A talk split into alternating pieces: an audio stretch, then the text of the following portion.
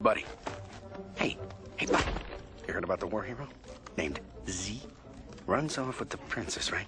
But when they send the guards after him, he just looks at him and boom, they burst into flames. Z? Talking about Z?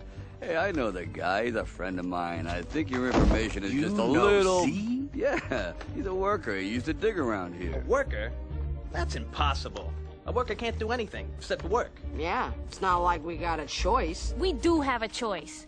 Uh, I mean, look at Z. He decided he wanted something and he went for it. He's not alone. I used to be a soldier, and I switched places with him. Wait a second. You're telling me I don't have to be here? We got a choice?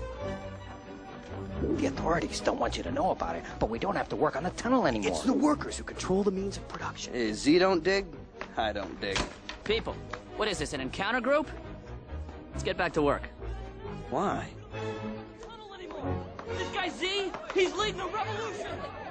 I'll get back to you.